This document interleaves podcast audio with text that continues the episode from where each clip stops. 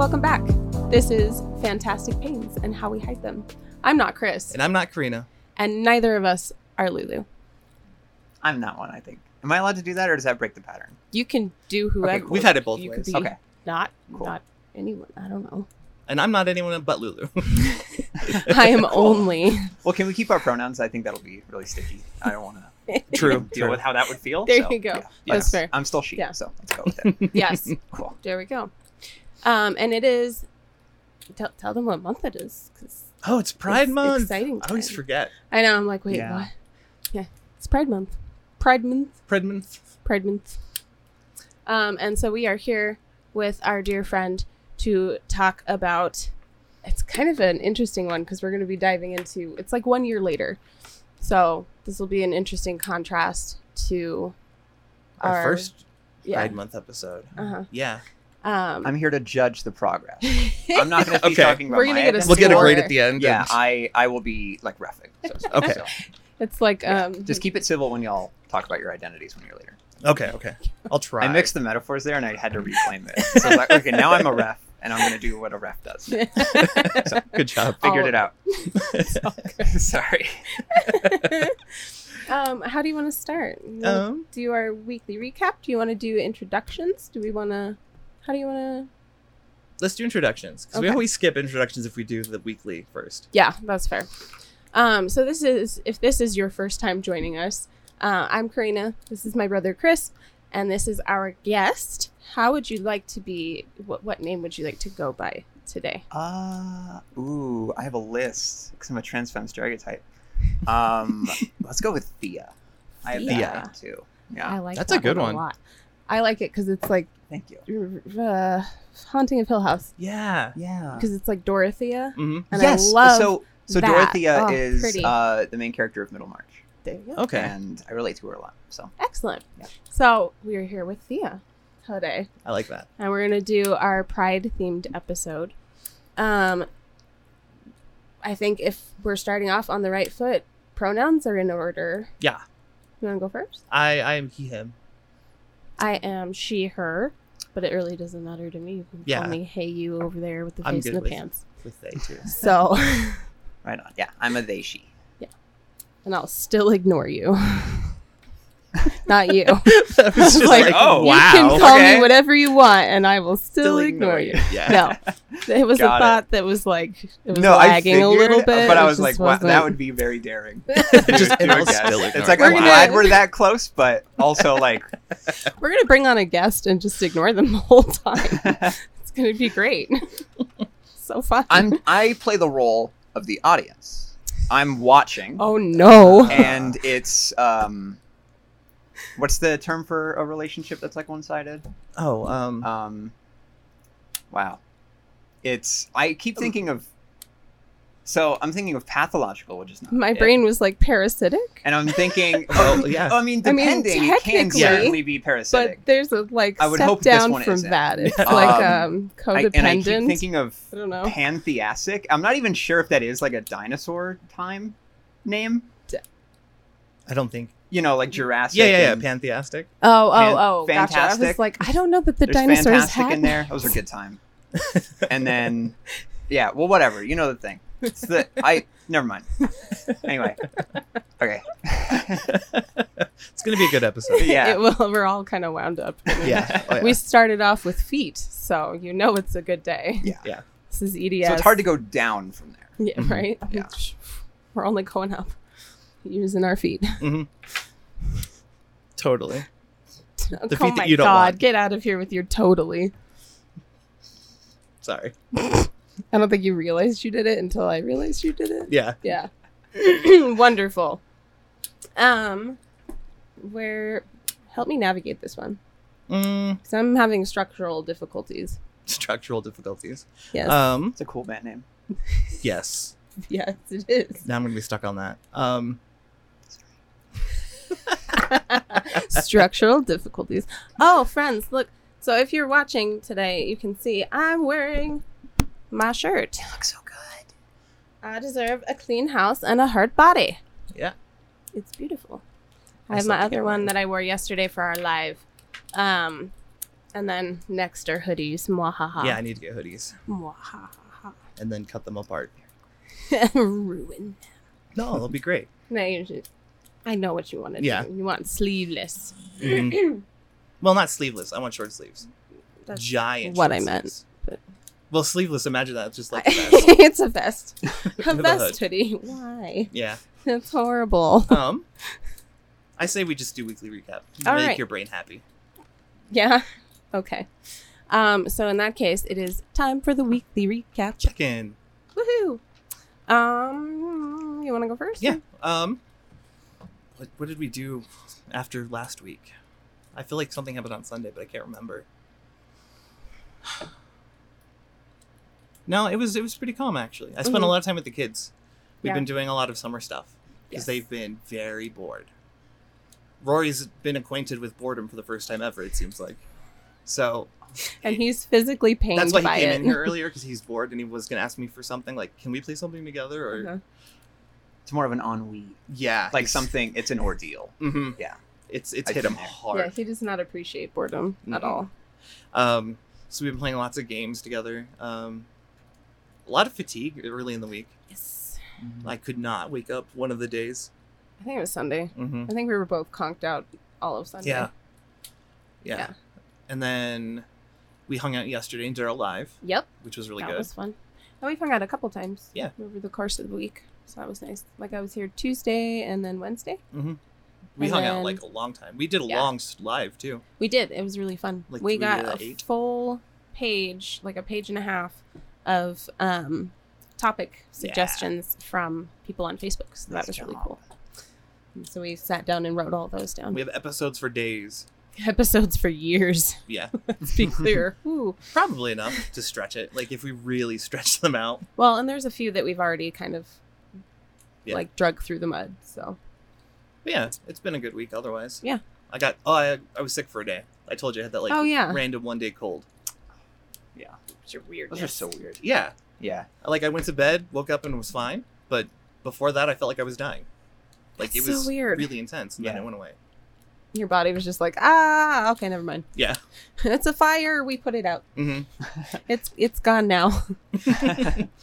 no need to overreact. Um, my week was a lot of fatigue, and then there was some like family upheaval and drama, Mm. but it was fine at the end. Like, it's one of those things where I'm like, I am the person who like manages everything and Mhm. is the go-between and the like translator for poor communication because that's a big thing with everybody. and then I wind up like not playing both sides, but like running between, and it's like Yeah. running back You're and heavily forth. involved, yeah. Yeah, heavily involved on both sides, and then heavily emotionally involved on both sides. Mhm. Yeah. And then I'm like, can there just not be sides? I'm so tired. Please stop. Um, but I did get to sleep for the first time in like 9, 10, 12 weeks Yay. Yeah. because and it was weird waking up because yesterday I felt good. Yeah, yesterday was a great day. weird, weird because I haven't felt good in a long time. A long time. It sounds so sad. I haven't had a good day in forever. Not like it's Yeah. not a good day, but like I haven't felt like I haven't woken up and been like, ah, I don't hate this. Yeah. No, usually I wake up and I'm like, dear God, who invented consciousness and why? It's horrible. Yeah. Um, Absolutely. yeah, and then we did live and we hung out Mhm. and yeah, nothing too crazy. And then oh, I have um surgeon appointment on Monday. She's gonna get surgery, hopefully. Hopefully. Well, I'm gonna get surgery. It just depends on when, yeah. because we have things to do in late July, early August. Oh yeah. If th- th- things go well, we'll see. So you're gonna try and get that done before? Yes, Wow. yes, Wow. Yeah. Brave. I would like to do that before. Not after. Yeah, yeah. This is just in case anyone who is emotionally invested in my world is watching. You don't know what's happening, so shh. and those of you who do know, also shh. Just, just Well, I'm manifesting a good outcome on the shush. Thank you. So on the redacted. yeah. On the redacted, exactly. How about you?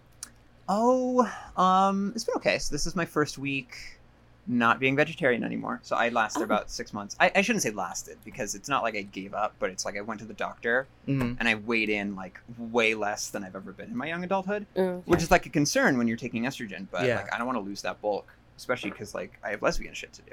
Yeah. So, but also like I'm 6'2", so I can very quickly kind of go into a unhealthy weight. Yeah. Um, so I've just been like mincing the protein, and I'm also assuming that a lot of the fatigue from previous weeks was just like me not having enough protein. Mm. Wow. Um, so on Sunday, I ordered tacos, and they were amazing. Um, and I, yeah, Summer made wings yesterday, which were Oh, like yes. amazing. I Wait. still have one left over for lunch. We have to associate with summer. This is this is Summer's um, Partner. partner. I Yeah, was like, you don't have to hesitate. where? No, I wasn't sure where we were. What level of partner? Yes. What, Oh. what level of partner? Oh no, But, we're yeah. partners. Yeah. we're So good. this is this is Yeah. my dear friend Summer's. Yeah, partner. we're partners like um I don't actually watch media, so I can't even think of one. like like Mario no, like Wario and Waluigi, you know? It's like are we related? Are we married? Are we like fellow costumers? Like what's the deal? No, we're very firmly romantically intertwined. Yes. Summer and I. yes. That was well worded. Um, like and Lou is who I want to be when I grow up. So How someday. so? Someday. someday, but How I'm never growing up, so it's not gonna happen. Yeah. How so? What's It's- that? This is a surprise. that Oh my wanna- gosh, you were just so like bold and witty and like quick, and I love it. Oh my gosh. Thank you. Wow. Okay, and I received praise today, and that was amazing. um, I will give it back in kind, but I need to finish my weekly recap too. So, yes. um, yeah. So went to the doctors for a hormones checkup. Um, testosterone is low, estrogen is high. Um, fuck yeah. Um, but so I've I've been like wanting to switch medications. I don't actually know the difference between like estradiol, which is what I'm taking, and Mhm. like progesterone. There are different forms of estrogen, and Yeah. like those are both two naturally occurring Uh-huh. hormones, like in the female body. But yeah. um, you know, I don't like I, I'm producing some progesterone already because um, I wait like I when my labs came in, I'm just above like the upper limit of what you know people who are assigned male tend to be born with the amount. Right. Um, so it's like either I'm producing estrogen from estradiol or progesterone from estradiol, or I'm intersex. So like either would be great Yeah. either be a great outcome. Um, because yeah, then if I'm not, then that would be the level that I've like retained Mhm. um, since before transition. So that would mean something too. But um, yeah, so things are looking good. Um, but my doctor just raised my spironolactone dose. That's my testosterone blocker. Oh, okay. Um, and what that does is it takes all the testosterone um, and it forms it into pee, and then you pee it out. Mm. Mm. So I had to be on an estrogen blocker for a while Yeah. because my testosterone was um, like in the fifties, which is really See, low. I don't know what's like Mm. It's low. what any Yeah. of it is supposed to be. Mm. And then we, we stopped taking it, so I don't know. My testosterone's been low for a long time. I am trying my best to explain what it means, but what it means to me is that I'm growing tits, and that's right. fucking Woo, whoop. awesome. So I'm gonna keep doing that, um, and that's great. It makes me feel I more like must, I myself, which must, is also really important. Um, and it and it soothes dysphoria and it creates euphoria, and that's amazing. Mhm. Um, but also it's the tits. Like I'm getting to a point where I don't even have to wear a bra, and I can hold my phone on my shirt, and that's so far away from being a 100 and, like like a 90 pound boy, uh, or somebody who is just like woke up and pretended to be a boy, and Right. Was just like, does this feel right? Um, or is this like a costume? Um, for like 20 years, so, um, but yeah, so that was good, and then I had a date with a fellow trans doll, um, who I'd had a date with before when I went over to her house this time, um, and watched some anime. And I don't Oh, know much about anime, but I've always wanted to get into it. So Did you like it? I did. Do you know Good. what it was called? Um, she showed me the first episode of Kill la Kill. oh, Kill la Kill's so good. Yeah, and and I it's know that one, one it's yet. been one that I've been interested in. Yeah. I love. I just love the character design. Um, and I know they pull out all the stops for a first episode, but like the animation was especially smooth. Oh, yeah. so good. Um, and it's like so gay. Like the OC, um, who enters into a sapphic relationship down the line. I'm told, Mhm. um, has a fucking weapon that's half a scissor, and she's looking for the other half. That is absolutely ridiculous. You couldn't get away with that. That's fantastic. I should make you watch it. I haven't watched- point. It's yeah, good. But yeah, it's good. And there's a red streak of hair, which is really cool. I'm I'm a sucker for streaks of streaks of color in hair, and I need to redone mine. Yep. We're, we were just like literally just talking about how you haven't done your pink yet. Yep. And I'm gonna do a stripe of blue, so it's that we gonna have our podcast colors. Yes. Yeah. Oh, that's awesome. Yes. Um, and then yeah, other than that, I have been really actively trying to let myself just like take this summer off Mhm. and not have to like exert myself to get like shitty on demand online hours for tutoring Right. that are just like spread out and like not worth the effort Yeah. um, and just like recover this time because then you know um, i've worked more than enough like in peak hours or like peak season that i can like let myself float and i'm like Mhm. actually giving myself the faith to do that because Right. this is like the first time that i've like um, you know paid this much rent in my life Yeah. um, and it's like it's about that time. I'm 23. Um, but yeah, so so that I mean that's been nice. Um, it's given me a lot more self trust because I do know that like I'm okay, and it's like I'm I'm watching the numbers um, go down in a way that's like I'm used to. Um, that I expected and I planned out, and that's really nice. right. It's not like panic inducing. Yeah, yeah. I mean, it's there is auxiliary panic, but it's just like I'd be panicking about something made up if I wasn't panicking about Right. like a real world problem. Yeah. Mhm. Um, so yeah, to me it's arbitrary. Um, it's kind of cool to actually be able to put effort towards it too. Yeah. Um, so yeah. Um, and yeah, hanging out with Kitty and replaying Fallout New Vegas has been kind of my plans. Excellent. Um, for yeah, recently just been what I've been doing, and a lot of weed because that's been helping my mental health. Well, and I've talked about it before. Like, I use it for anxiety because it helps me to pull myself out of my head and be Mhm. able to like lay Yeah. the issue or what the like the occurrence flat and be able Yep. to look at it Yeah, like from a distance and see more bigger like more big picture stuff. Mhm. Yeah. absolutely. I've I've been realizing I've had like a lot of like mental health epiphanies this week too, which I hope we can talk about. But Yeah. but yeah, um, that helps in part just like cutting through the static. Mhm. Um, and I think really the only thing that's prevented me from using it as medicine more is social stigma. Right. And not because I'm afraid of any effects of it. Yeah. Because Right. it's like I'm at the max dose of sertraline. And that's not something I'm addicted to, that's something that I need to function. Yeah. So it's like Yeah. um so arbitrary after that point Mhm. to um, worry about the realm of addiction that like by design by ocd's design like you are so mindful of all the time Right. Yeah. that it's like n- a non-factor Right. um so yeah I, i've just just been kind of having those realizations and treating myself kindly trying to Yeah. therapy has been nice Yes. You said something. Oh, I'm sorry. I Mhm. didn't mean to cut you no off. go for it You said something interesting earlier about like um, realizing that your perspective isn't like the whole truth, mm-hmm. um, and that Oh, is that's something yours, that we've yeah. talked about like at length, and like Yeah. that was my huge learning moment years and years ago that Uh-huh. helped me pull out of all of that. Was my husband sat down in the car and I was having a panic attack and like it was bad. I was melting down Mm-hmm. and he just looked at me and was like stop because like you you need to think maybe your perspective isn't reality and my brain just came to like this screeching halt and i was like oh Yeah. yeah. that's a possibility. Oh okay maybe i'm okay.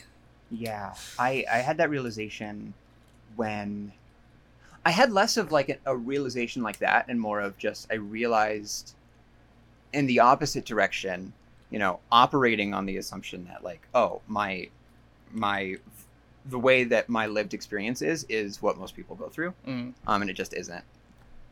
Um because of all of my intersections, right? But um I just realized like I wasn't letting myself like be disabled Mm, mhm. I had to make it a judgment. I was like, so if this is just how life feels Yeah. for a human being on Earth, I don't know how anybody fucking does it. right. Yeah. And Yeah. I it would it would um leach into every facet of my life. Like I'd eat Oh, yeah. I would um like eat food and I'd be like, wow, somebody was working in a factory and then somebody like made this and then somebody farmed all the materials. It's like how do they do all that shit Mm.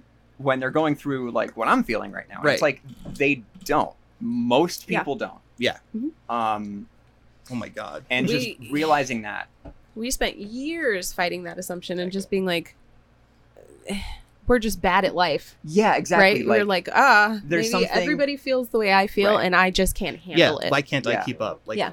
it's there's something wrong in me because i can't handle it's it mental health bootstrap. theory, everyone else like- can handle it just like the other bootstrap theory doesn't fucking make sense. right. Right. yeah no it's like i think and it's a different kind of self-awareness to be able to think is my experience the same as the people around me Right. like is my experience the same as my peers hmm and that like i don't know it's a different kind of both some like self-awareness and empathy i think Yeah. because we're constantly like trying to put ourselves in other people's shoes hmm Mhm. to see what that feels like and like judge our own experience side by side with it Yeah. yeah it's just it's a fascinating thing and i and i wonder like how many people wake up and they're like does everyone feel the way that i feel Oh. because i feel messed up Yeah. And if normal people don't even if that doesn't even occur to them like i i'm so curious it's Yeah. such a weird thing yeah. I mean, that's how.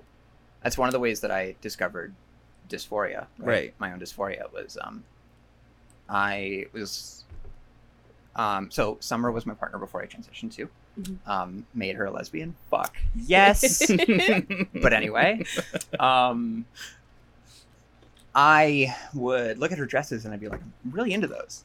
Um, and at first, I thought it was like fetishistic or kinky, Right. Mm. um, which is always like the thing that trans girls are gaslit into thinking that they are. So Right. there's a lot of internalized transphobia there. I was already feeling it. Mhm. Um, but then I was like, so so are the people that have this kink like just the people that are brave enough to do it, or Right. no? Is this like most sexual aberrations, like a minority of people? Mhm. And it's like I I opened myself up to that idea, Mhm. and then I was like, okay, so it's not that though. Because it should bring me pleasure, whereas it's making me depressed Mm. Right. and it's like Mhm. okay so so i look down at the skirt i'm wearing and i'm going like that feels good actually everything else sucks um, and then from there i can you know start like changing the way that i live Yeah. Yeah. um, and now i like dress i mean i've maintained my really well my baggy band shirt skinny jeans and converse look from like when i was an alt rocker in high school Right. um, but now I just do it like in a butch way, and it's amazing. Yeah. Um, so yeah, there I I did have that realization too of just like, and this has a lot to do with pride, and this has a lot to do with like intersectionality as well. Like, you are part of a minority group, Mhm. and it doesn't make you weaker. Like, it doesn't make you, it doesn't necessarily make you at a disadvantage in life, but it's just like you are in a minority, and most people don't live like this Right. Yep. and it just started like I didn't even have to think about that theoretically. I was just like, oh, so it this is allowed to be hard then. Like if Mhm. this is an exceptional experience, this is allowed to be really difficult. oof that hit me in a different way Oh, did it? yeah wow like that's wow that's Right. a different wording that i hadn't You hadn't like thought it, of it it's way. allowed, to allowed be hard to? yeah. Yeah. that wow Like it doesn't have to I'm be gonna a cry personal now, failing, thanks. right? Like, Yeah. It it can just be shitty. right Yeah, you just get well because so much of everything is like mask mask mask Yeah. Mhm. all the time forever yeah, and then like you feel guilty when you unmask. Yeah, and so like a lot of our experience in the last year has been like dismantling all of those masks and living honestly i guess. Yeah. um we're we're anti-maskers on this right. because it, takes it just takes so much energy and if you're a spoonie you get it. Yeah. like masking takes it out of you and then makes you feel that like heavy depression. Like it's Mhm. not Oh yeah, whew. Because Yeah. you're not living honestly. You're not living authentically and you're like forcing yourself into a tiny box. Well, that sometimes you don't even realize you. it. Yeah. Yeah. Right. Like you're just depressed and you're masking. Yeah, half the time you don't realize there is an outside of that tiny little box. Yeah. You're just like, I live here, I guess. I don't know. Other Mhm. people seem Yeah. fine with it. It, it's like imagine if somebody what like a pedestrian was hit by a car and they were to in the process of the recovery like guilt themselves for being hit by a car like it was a personal failing that i didn't uh, see that it was coming or that Mhm. i was listening to my music too loud and i didn't hear it hmm or i whatever right? It goes back to that blame factor. right like Yeah. it, it not only makes it a pain issue but it makes it like a self-esteem issue Yeah. Mhm. and it's like when you deserve to when you feel like you deserve to feel more pain you just let yourself feel more of it Yeah. and that sucks Yep. Okay. Yes. oh i didn't mean to make you cry this early Oh my god, that was like, that was, I don't know. It's just i think like about this shit all it the time clicks. like you know when you hear something like a hundred ways and you're like, Yep. yep, cool, Yeah. yep, cool, yep, Yeah. cool, and then you turn it just tiny bit sideways and you're like, yeah. whoa, there's a puzzle piece to my whole brain. What the heck? Yeah. I gotta have those realizations. yeah, Yeah. that was like intense and crazy and weird. but yeah, no, absolutely. And I think that's it's a lot of what we're trying to do and trying to accomplish Yeah. is Mhm. like let's live authentically and then teach other people that it's okay and we're Yeah. allowed to struggle Mhm. because everybody's struggling Yes. in different ways but if we can like if we can open that up and let people see the suffering around them Mhm. then we could all collectively feel less alone hmm yeah absolutely and more supported and more empathy for each other and that in and of itself changes the culture that we live in Mhm. right if we can all feel empathy for each other Mhm. and back and forth like everything comes crashing down in a good way yeah. yeah Right? yeah absolutely the bad things crash down right Yeah. um, things that are good to crash down. Um, yeah, I totally agree, and and that's really affirming to hear because, uh, like seeing everything going around me, um, especially being a trans woman, um, but then just also just like having basic empathy for people, Right. Um, like it often feels um like pedantic or like a luxury Mhm. to like uh, it's just like yeah this is my way of contributing. I'm Right. like making myself have fun and i'm like trying to teach that to others. And it's like okay also you know this is what i tell myself some people are busting their ass and are like are killing themselves for it. Hmm it's like so is this enough? And it's like yeah it is Right. like we all have the choices that we make and we're all content with certain things that we do Yeah. um, and it's like some people are, you know, stuck to certain sh- shitty choices that some Mhm. other of us will never have to make. Right. Um, but they're not feeling any better. You feeling shitty about it, Mm-hmm. right right? right, So it's like, be the best that you can be, so that your cup naturally overflows into that cup that's shriveling hmm all the way down here. no Um, absolutely Yeah. Yeah. it's like you look at the world and people are like oh we can't change it all so let's not try but Right, when you're uh-huh. like hey what about that tiny itty bitty corner that you live in hmm Mhm. like you could make that tiny little bitty corner better Yeah. and that would be enough Mhm. and that's okay Yes. like let that be enough and then it will spread Mhm. like we don't have to do it all Yeah. and we don't have to do it all at once like baby steps Oh. baby steps friends but i think the generations coming after us are are in it like Oh yeah. Yeah. there's a lot of empathy Well, y'all In are those millennials, next- right? Yeah. Yeah. So I'm technically Gen Z. yeah But there's yeah. a lot of empathy in gen z and in gen a as they're coming up Yeah. and and millennials too. yeah, Yeah. and we're starting to learn that like that's not a weakness No, it's not. Exactly. empathy is not a weakness yeah. but society teaches us that it is hmm or that we will be taken advantage of or and, and in some ways we are because we are compassionate and empathetic but that's only because of the systems that we live in that were Mhm. designed to do exactly that Yeah. so and then saying it just becomes a circle, right? It's like Yeah. so if I were to say, "Oh, that system is bad," um, the solution is just like, "Okay, but like deal with it." Right. It's like no, but like that system is bad for everybody. Right.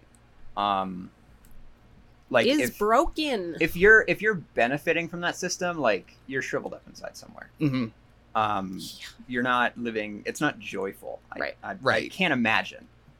Um, so yeah. Yeah. it's like obviously it benefits certain people more than others, and um, like dismantling that system. But it's like Mhm. also I, I think that we do need to talk more about that. Like yeah, um, I I think that neurotypical people like they benefit from it, but it also like Mhm. sucks. Yeah. Like Yeah. they shouldn't have to stick with it.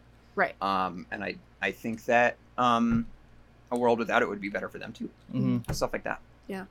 Well, and I think if we could get beyond the idea that like neurotypical is the standard, Right. right? If we could if we could dim- dismantle there being a standard, Uh huh. people could be people. Yeah. Imagine that. wow. Yeah. Instead of this like, oh, we have these systems that were designed by type A for type A and now everyone live in it. Have fun. hmm Good luck. Sucks to be you. Yeah. If you're type B, just erase B Right? and just like Yeah. put A. No, Just you put need A, yeah. you need to be an A. Yeah.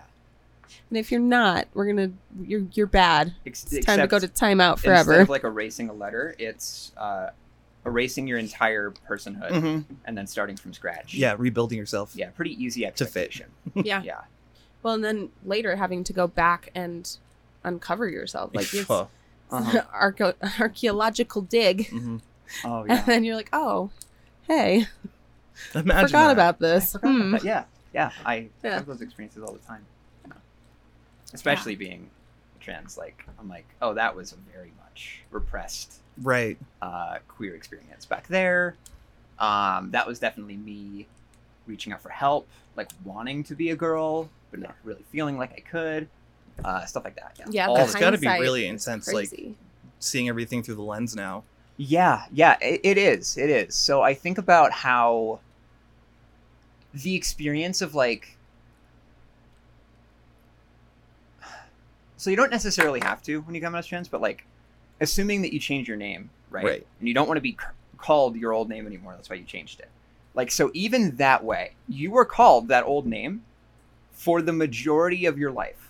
Like on the day that you come out, it was the rest of your life. Yeah. um and there's really i can't think of many other experiences where it's just so consistent like from birth you are trying to erase and rebuild these experiences. Um and it's beautiful. Like i'm really grateful for it.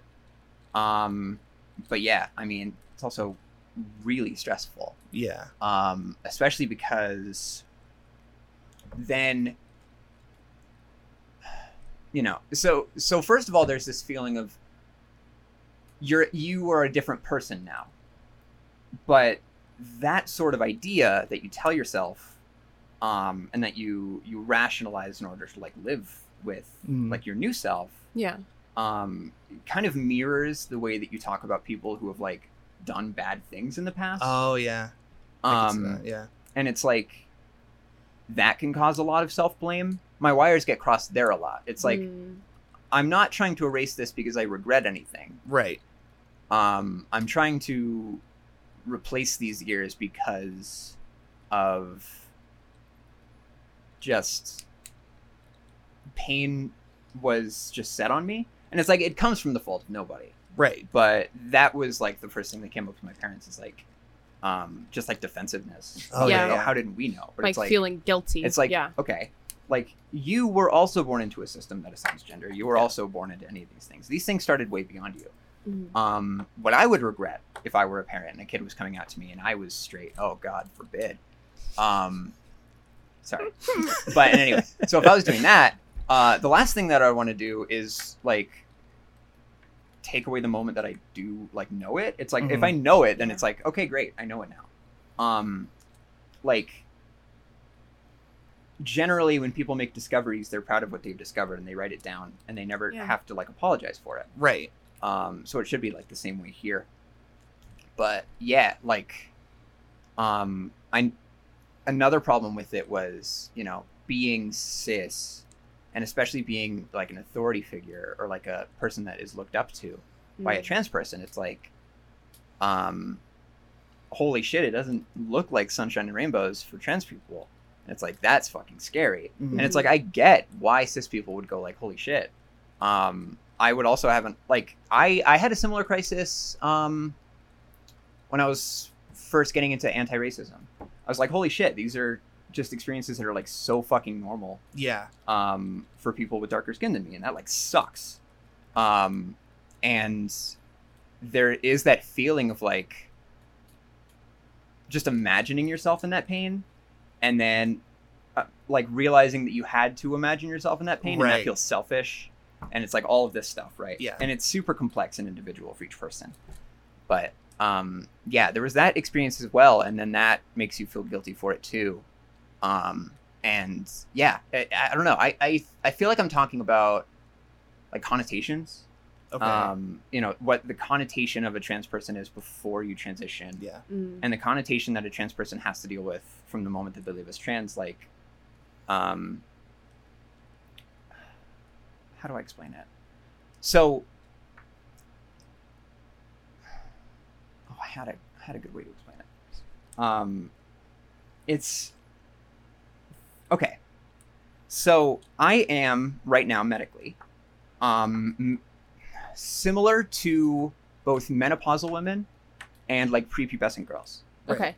um, because of the way that my hormones are at right now. hmm Um, I'm in my second puberty, which means that emotionally, um, I'm having the same realizations and longings as I did when I was like a 13 year old boy, right. and that most 13 year old girls go through. So I can reclaim that experience. I can soothe my inner child. Oh. Okay. Um, and I'm called by society, given laws that are being passed against children transitioning and trans women being in public restrooms, a child groomer for it. Mm. That's the way to cope with this thing that if the cis want to acknowledge is a disorder, this is the way to soothe it. Is to go through second puberty and start over. Mhm. right. Um, but you can't do that because then it's like weirdly fetishistic, or it's like chi- it's like you think of yourself as a child and you're having the same sexual longings as a child, but you're an adult, Right. and that can't stand. Um, but it's like this is the treatment that I'm going for in a country where this is like one of the few options for me to be able to assimilate into it.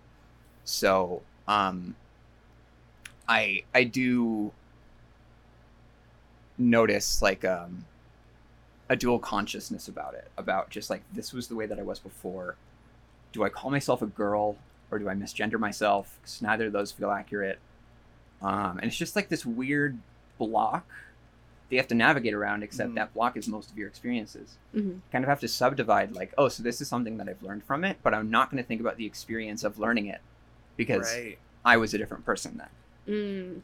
Okay. and it's yeah it's really stressful i mean it's also like it's an epiphany moment that's Right. cool you know that's not really an experience that most people get to go through um, it does feel a lot like life flashing through your eyes and just like you have you and then you get to rebuild yourself that's really cool Yeah. um, and that is a privilege but wow does that privilege come with like so many fucking oppressions too. Yeah. it's really well, and we've talked about like the dichotomy of things, right? Mhm. How I don't know. It's in my brain. There's this like image of us walking side by side with this like shadow of ourselves, Right. like our that child that I was Mhm. once upon a time. Am I that child anymore? No. Like, Mhm. absolutely not. I've moved past a lot of the trauma that created that person um, and fueled that person and blinded that person. But they're always still there, right? It's like Mhm. there's, it's like having a shadow. So I don't know. I don't know how to put it. But it's an interesting, I don't know. I, I like if you the- could see my brain, it would Yeah. be great. Right. The visuals. I know. I like the idea of an inner child. Like, um, my my therapist told me this, where it's like, you are an adult. Mhm. You don't have to infantilize yourself. But adulthood is like a shell growing around your childhood Yes. self. Yeah. Yes. That you build up through so many years of experiences and gaining resilience. Yeah. Um, but that child is still like in there hmm and deserves to be heard. That's kind of how I think about it because like yeah, it's it's especially in my position it feels often precarious to feel like like oh my god does does me romanticizing experiences that i'm having now that remind me of childhood is that like fucked up? Like i have been thinking about my i have, i'm poly so i have a boyfriend in maryland.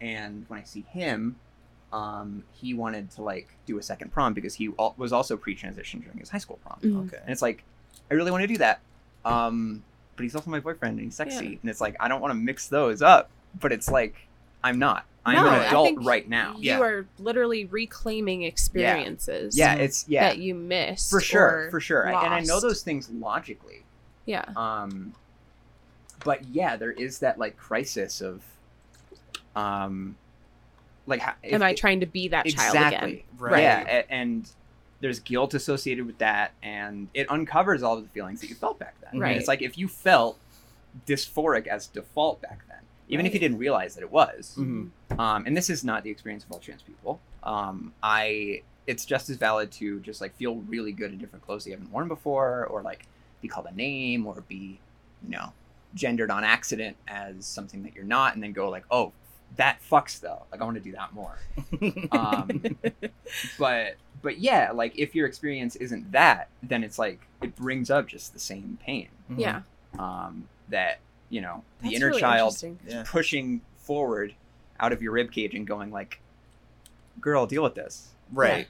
um, and it's like okay but like i'm also still kind of you though um, and if it hurts for you it's got to hurt for me too right um, so yeah something to navigate That's for sure. so interesting. Because for me, it's like, I don't know, it's almost the same way that I view the body, right? Okay. So the body and I are two different entities. We are not at all the same thing. I am not the body. The body is not me. Right. I couldn't be the body or I wouldn't survive. Mm-hmm. Like I couldn't live Right. being the body. But at the same time, it's like it's like holding hands with this small child Mhm. and walking your life with this like explosive kid attached to your arm that you're just dragging around everywhere and you're like okay Yeah. but sometimes you have to get down on your knees and you have to look that kid in the face and you have to soothe them Right. and do Yeah. what they need uh-huh so yeah i don't know it's just but the same kind of goes for that inner child Yeah. because i think i wonder mm, oh no i wonder if i have kind of stowed the inner child away with the body Mm, and separated from her right. in the same way that i separated from the body so the inner child is the body and i am not Right. and it's something to deal with and not nurture or- Exactly. Right. right yeah that's That interesting i'll have to ask be- my therapist Yeah. about that Hmm.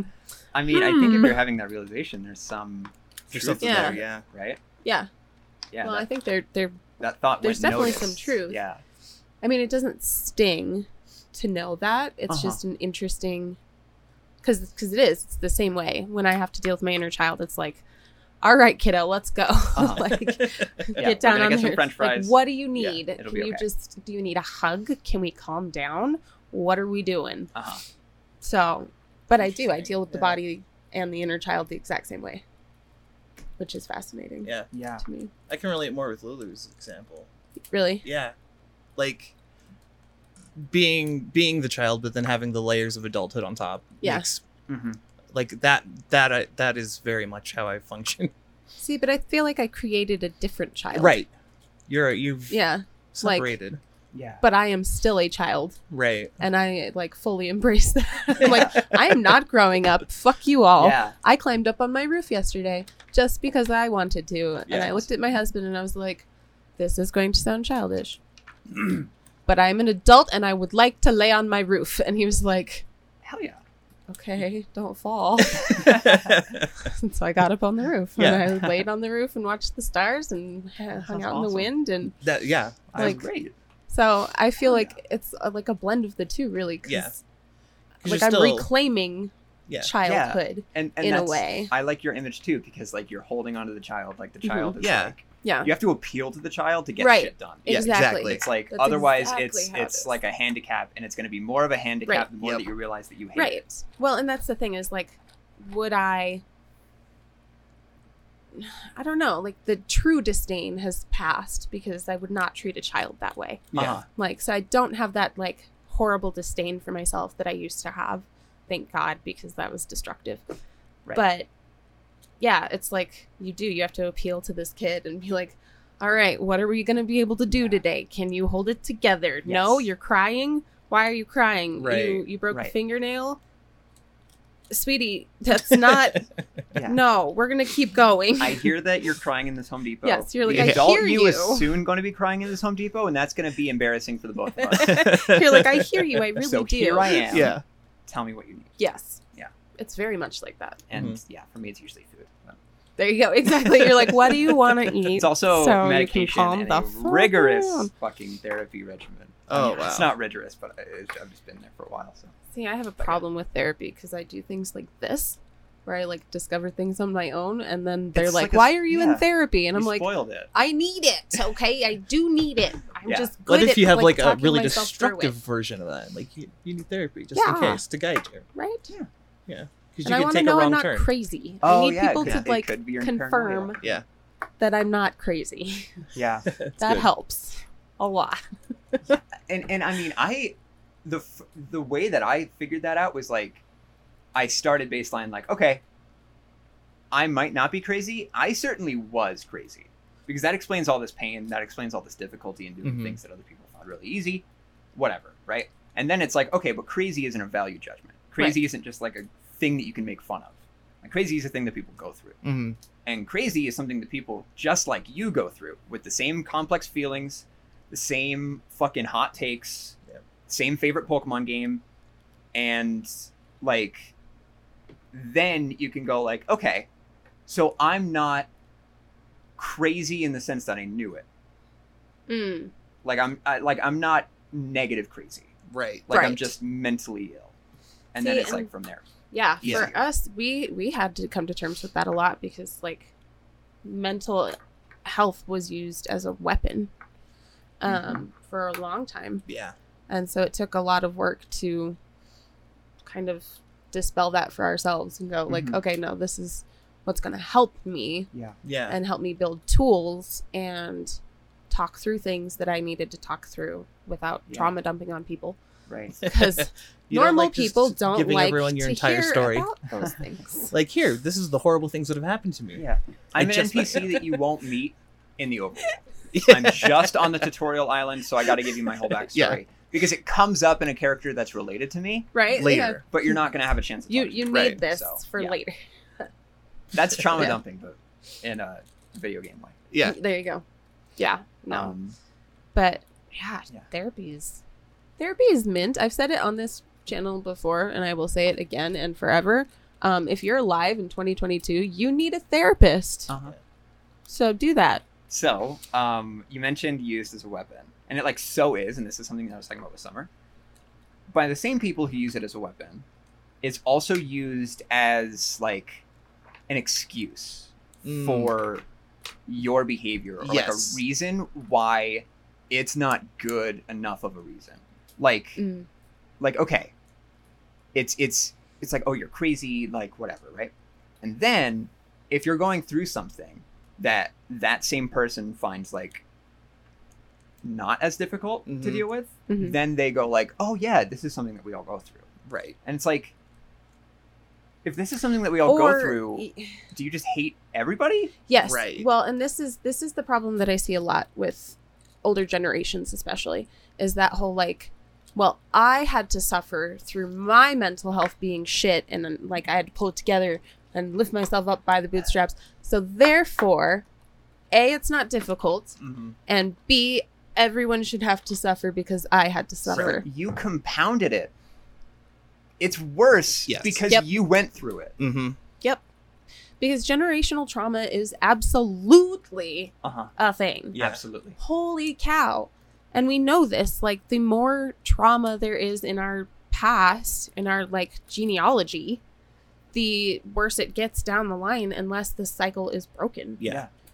and that takes work and Mhm. effort and confronting things that you don't want to confront and Yeah. no one wants Mhm. to confront and Yeah. understanding truths about yourself and the world that your parents didn't and couldn't Yeah. And and your biology is changed changed by witnessing Oh, yes. trauma. Mm-hmm. You can Oh, view trauma on a screen and be like there could be no physical sensation from it or Yeah. repercussions of it. Like And you're like on a molecular level you have changed by seeing it. Yeah. It's like a poison and well, it needs to because be cured. our Mhm. our whole I I don't know, our whole biology is to keep the next generation alive, yeah? Yeah. And so we absolutely send genetic messages down the line. Yeah. Uh-huh. And that's why we have things like where um certain people hold on to more fat even Right. because Mhm. they've been through famine or their families have been through famine Right. in Yeah. the past and so they get this little extra bit in their genealogy that Mhm. says hold on to that and we're yeah, gonna need it Need it. yeah Yeah. and your brain does the same thing and we know that like ACEs Too High is uh, do you know that one the study I've heard of it. Remind me. so ACEs Too High talks about adverse childhood experiences Mm-hmm. and then it talks about how um, those experiences can just exponentially increase your chances for not only mental health events Mm-hmm. but biological events like heart attacks and diabetes and a stroke and all of these Yeah. different things um, and increases your chances of addiction and increases your chances of suicidality and like so on and so forth down the Mhm. line and the more adverse childhood experiences you have the worse it is Yeah. biologically Yeah. Yeah. and then we know on the other side of that that the antidote for aces is resilience and empathy Yeah. Yeah. Yeah. and But- that's we know these things but our society is so i don't know so stagnant Yeah, That's Yeah. a good way to put it. Mhm. yeah like not ready to move and change and i'm like no it's time Yeah, and, and even it's like time even like from progressive people, there's that element of like, okay, things are better now. I know it to be better now. Mm. Um, and it's like the challenges are so fucking unique. Mm-hmm. It's like one generation's atom bomb is this generation's fucking climate crisis. Yeah. And it's like one was a possibility, the other we know is fucking coming. So it's like totally incomparable, you know what I mean? yeah Right. Like um I, I like stagnant because when progress is made, there's um like a like a societal push to be hostile towards thinking about it anymore. right. Mhm. Um, I mean, that's uh, applicable to racism. It's like, oh, this thing happened centuries ago. or it's applicable to um, sexism. It's like, oh, men granted women's rights like so long ago. Mhm. Um, and it's applicable to like everything. And it's just like, Yeah. okay, A, not fucking paying attention. B, if it were true, if you've recovered from brain cancer, brain cancer still sucks. yes. and you have to talk about it still. yeah Like it causes you pain even if the pain isn't the tumor. Mhm. right Like You're like, I got bit by a rattlesnake in my garden. We're not talking about rattlesnakes ever shut the again. fuck up. There Oh are no God. Rattlesnakes. rattlesnakes? I'm tired of rattles. I I'm got- tired of you I- bringing up rattlesnakes. Every time. Everybody your age. Just every every That And it's like, so what that my generation unleashed rat unleashed rattlesnakes across the fucking globe. Okay? Yeah. Where do you think they came from? They You're came like, from the two I got that bit we once and it wasn't even and that created bad. a unique problem for your generation. Yeah. yeah. That's not like an analogy of anything, way. Don't read it. Um, it's just a Yeah. nonsense bit. okay. Um Y'all think it's time for a break? Yes. I think we've It's done about an hour. Yeah. And really good conversation. I'm really enjoying it. But Me too. let's, let's take a breather. Yes. Sounds good. um does do you know what they need to do? Uh, oh, okay. Take your meds. Yes. Drink water. Eat something if you haven't, and if you're hungry. Yeah. Um, and be kind to yourself. Yes, absolutely. You're Nailed it. the best. Did I? Did I fucking nail it? Nobody Yeah, else has yeah. got that far ever. No. Yay! Austin got close. Austin did get close. He got close. So yes, um, be good to you, be good to others, and we will see you in a moment. Fantastic Pains now has merch. I know we've been promising it for a while, but it is here.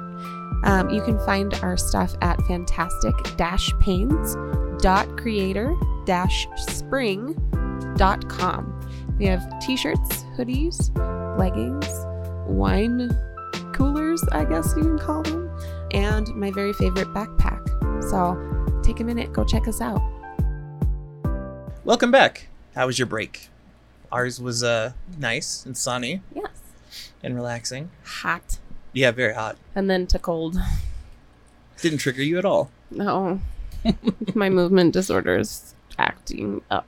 I just realized how hard I was crossing my legs the whole Oh, time no. I was sitting down. Um, so I'm dealing with a little bit of calf pain, but it's fine. I did the same me thing. every time I stood like, up and I was like, "Oh, that was painful." every time didn't I, move sit on my feet and then I'm like, oh, my Yeah, I was doing like the muscle relaxation technique, except Yeah. not relaxing. just tense forever. Yeah. I don't like that one because I wind up dislocating. Yeah. When they're like tense and release, and I'm like, oh, oh no, Yeah. bad things have happened. Never mind. Yeah. I will not be doing that again. Um, yeah. So welcome back. I hope you did stuff and you took care of you. Uh, we looked after ourselves, and we have some really interesting ideas for our second half. Yeah. Wanna Tell them about it. Talk about it. Tell them about it. Well, let's see. We, these two, I'm assuming, yes. Mhm. Yeah. Okay, so we want to dive back into identity and labels to see like uh, where we're at a year later. Yeah. After the last discussion, and then talking about abuse and diagnosis, Yes. which would be very interesting. and like delay in diagnosis and how that plays into things. Yeah. Yeah. Absolutely. So, starting with identity and labels, I know last year, this time, close to this time of year, um, we dove into it and I had this like visceral aversion to labels of any kind. Yeah.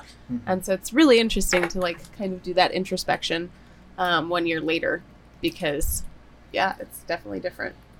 Oh yeah, I feel more comfortable with labels too. Like I, I wasn't against it. I just hadn't labeled things Right. in my life. Right.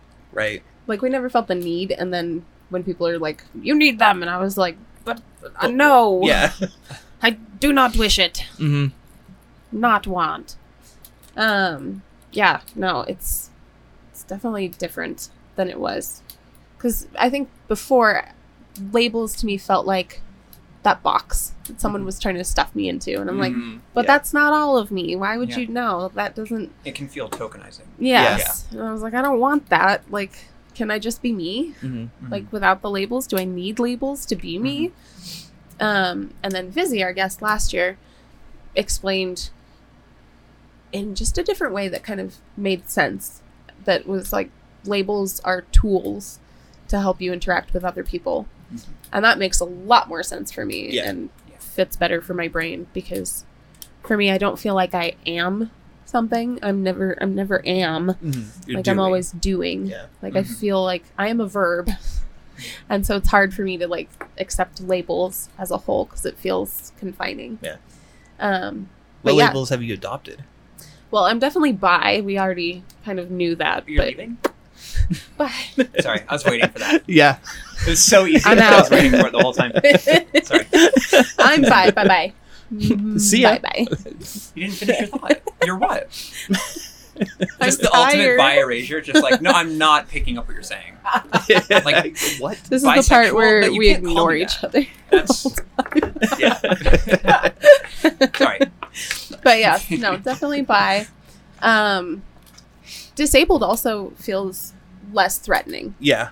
for sure and i can admit that like not not admit but i can identify with having um disabilities Yeah. and multiple disabilities and being disabled and not feeling guilty or like i'm taking away from someone else Mhm. when accepting that label um i'm trying to think of other ones but not so much there's not been a whole lot in No, my life the- like those have been like the big ones. yeah Like How I, you? I'm same. I can take um disabled a lot better. hmm It's not a judgment. yeah It's just a state of being. right Um, and then, like I said earlier, I can take like I'm okay being pan-romantic or pansexual. Like that doesn't bother me anymore. yeah Before I was iffy. Like I, did, I didn't feel like I had the right to say it.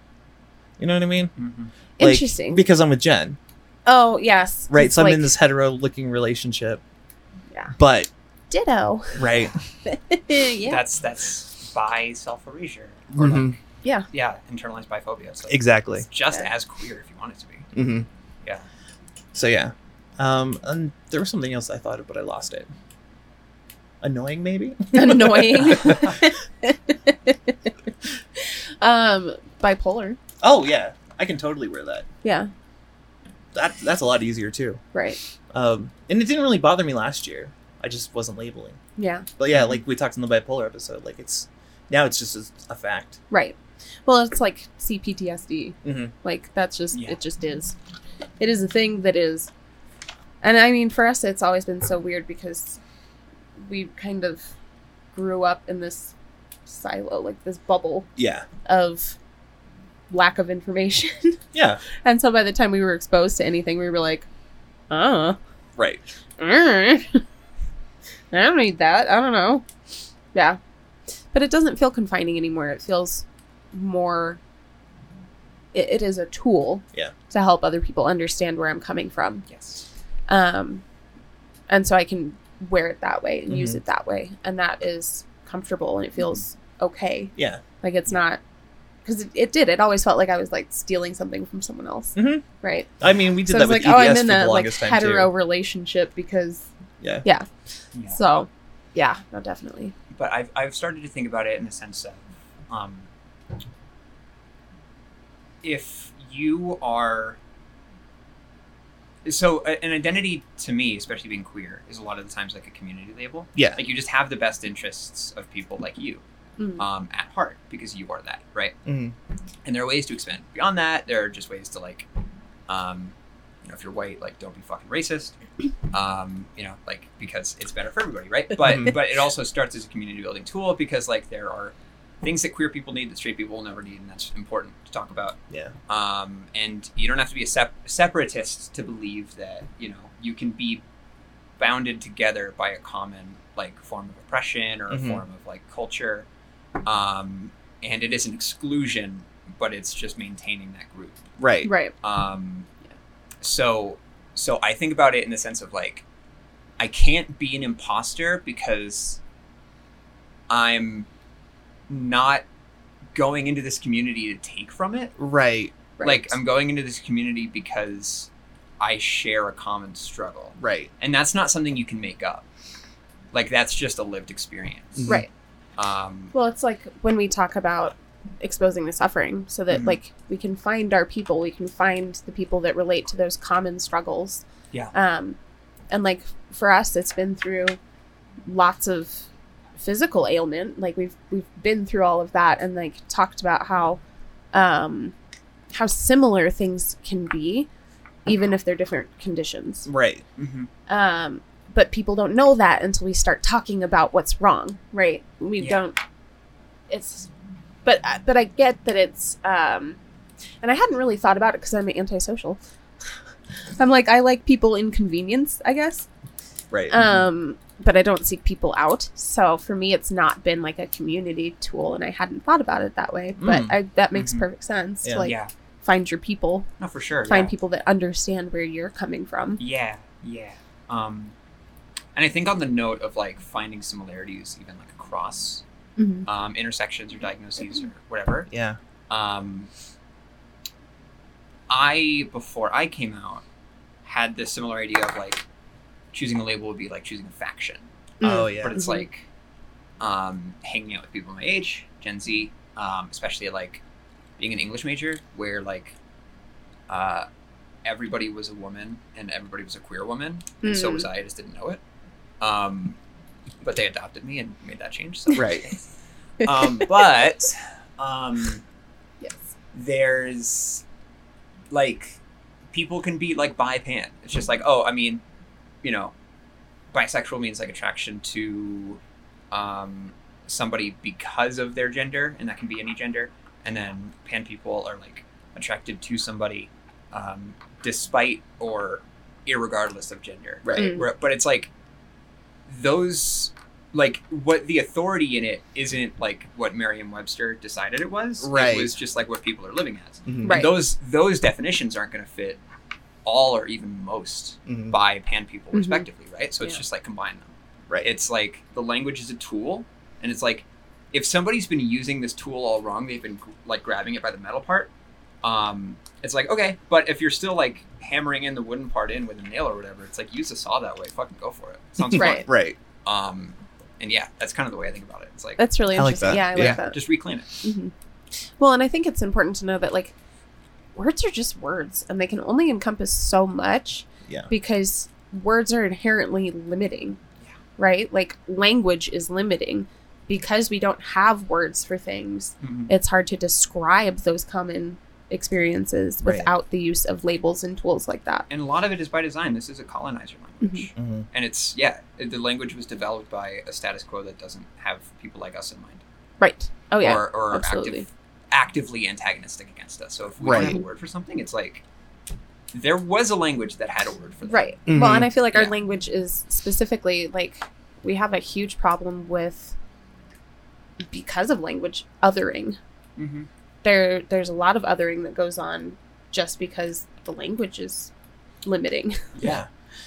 like we can't accurately communicate similarities, but we can definitely separate people into little groups. Yes. And yeah we we don't we don't have a thing that we can turn to and like this is little because that's relative but Mhm. we sure as shit know that little isn't big Right. Yeah. Right. that's it's like comparative yeah, language. it's like yeah. post-structuralist literary criticism Yeah. Um, we got to- the English a- major coming I out have a now. Fucking bachelor's degree. Don't worry about it. Um, like it's it's still a great degree, but it's like I'm not treating myself as an expert. I'm just you know That's okay. I love words. being Like, hoity-toity for the fun of it. I uh, I passed my GED, um, and I was the first person they had seen who got 100% on the English section Nice. in the Hell yeah. GED Awesome. because I love words. I love the. I don't necessarily love words, but I love the idea of words, Yeah. and I love that humans are so obsessed with creating words and Mhm. naming things, and Yeah, Yeah. but no, it's fascinating to me. yeah. and my brain is made of words and mostly memes. Oh yeah, we didn't ask. We didn't But- ask Lila the Oh important question. yeah. Here's the important question: Do you have an internal monologue? Oh, um, yeah. I do have an internal monologue. It's mean. it's yeah. It's pretty mean. I get that. Um, I used to name them, but the they're so amorphous. hmm um, and just so actively antagonistic that I Mm. can't really put a solid thing on it. Um, I suppose some people call them Satan and act as if that's the case. Um, I do not. Right. I don't know what it is. Um, for me, it's so. I mean, I do have. As a teenager, I would my internal monologue was a woman's voice, and I found that curious. Interesting. Interesting. Okay. Um, and I would, because I was like autistic and like budding OCD or whatever, um, I would like really obsess over that. Like I would, I would change it, Mm. and then I would only realize that it had changed back when I wasn't paying attention to it. Right. Yeah. Um, now, yeah, mine is just like so amorphous. Like it kind of sounds like me. Um, and I mean that's been difficult because I a lot of the times avoid listening to myself talk Mm. because of dysphoria, but that's gotten a lot Mm. better. Good. Um, but yeah, otherwise it's it's uh, just like a lot of shit going on up there. Um, it's it's more so like ideas being expressed. It's pretty abstract, but I, Right. I think. But So yeah, I don't, I don't think in yeah, I don't think in sentences. That's it's kind of the reason why I like writing, especially like poetry, where it's like Mhm. a whole syntactical structure like isn't necessary. It's like the same thing with my mind, right? If I'm translating directly from that, um, it's a lot easy, a lot easier, and then having to put it into a sentence is extra work. Right. That's um, interesting. That's like Jen. I was gonna say Jen Yeah. does the exact same thing. Right. Where Word. she, yeah, she she she has more. Um, she doesn't really have any internal dialogue, Hmm. and she loves writing. Yeah, That like that is her outlet. If she if she can, she'll write. yeah, and it's it's like giving a voice to that. Mm-hmm. and that can be comforting. Um, but yeah, I mean, I also it's just like it feels natural. yeah I guess. Um, it's just one of those. Um, it's like if fingerprints were actually different across people, because like, sorry, but uh, there you have identical fingerprints to somebody in the world. That's a myth, but or like the other one was a myth that you that yours are Oh, totally like unique. unique, completely yeah. yeah, unique. yeah, because they're not. But Do you The one that is unique, I have think- human fingerprints. Yeah. and often dirty up crime scenes. Who? Koala bears. Oh fuck yeah! It's the That's funniest so thing. cool. They will ruin Yeah. crime scenes because their fingerprints look like human fingerprints. That's awesome. It's the funniest thing. It's like to koalas, humans are the ultimate criminals. yeah. It's like you fucking destroyed my house. hmm If they could think that far at all, they're kind of dumb. I think they do, but I don't. rock I think brain. I think you know if you were to ask them their internal monologue, They would just be lot to say. screaming. yeah. But the way that they would say it is, uh, they would just like kind of hang out and eat eucalyptus. Right. See, and my brain is like, I don't know, because I have ADHD, and Mhm. yeah, that's another label that would like I'm happy to take on. That Yeah. one helps me to Oh yeah, I'm explain no to longer other people. adjacent. Yeah, I, I've adopted the full moniker. when we started this podcast, um, Yeah, he I- wasn't willing to admit that he was ADHD. Well, and I so did- he would say, I didn't have the diagnosis, so I didn't feel cool like just saying it. You know, uh-huh. I had to wait till I got the diagnosis. So I was neuro adjacent up until Mhm. I have the actual diagnosis. So Got it. Mhm. Um, sorry, coffee. Can you help me? yeah, I can help you. Did you shake Um, it? Do you want me to I- shake it? Yeah, please. Um, oh yeah, brain made of words. Yeah. But my brain is like, I don't know. It's like it likes to take things and like turn them over and feel them and hear them and see them and like work through them and Yeah. think about them spatially Yeah. and like collect every detail of something, even something like super inane, like just dumb, just super dumb. I'm like Uh-huh. the word Protestant, and I'll like obsess over the word for like 45 minutes in my brain doing nothing else Right. it's just made of words and it's busy and it, it like Uh-huh. super ADHD in the way that like it wants to I don't know, it wants something to do and something to play with and Yeah. something to fidget Yeah. with. Yeah. So I essentially have brain fidget that happens all the Uh-huh. time. And then I'm singing four songs and combining two of them and Yeah. like oh, you do mashups. it's a carnival. Oh yeah. That's oh it's fucking awesome. obnoxious. Remix. Oh, it's Yeah. horrible. Oh, yeah. No, it Where I'm like, fun. those are not the lyrics. That's a completely different song. What Yeah, are you Blank doing right now? Blank. Yeah. Or, or just like the Mario theme song, but it's all profanity. Um, Great. now So that is fun. literally playing in my head. No, my brain went to the I'm dinosaurs. surprised you actually have not. That seems like Summer and I stim that to each other all the time. That's hilarious. It's like so just part one. of my life now. Yeah. It's Um, fabulous. It's so fun to fill in the words of the Mario theme song. what was what was the, the Jurassic Park? Oh, Oh, yeah. yeah. Holy. that one too, for different reasons. That's It's got like the long notes, Yeah. and then Mario's got like the sh- thin pointy notes. Doo-doo-doo. You can just put a syllable in. Exactly. Awesome. Well, and then when I'm alone or in pain, Yeah. I sing to myself Yep. continually, Uh huh.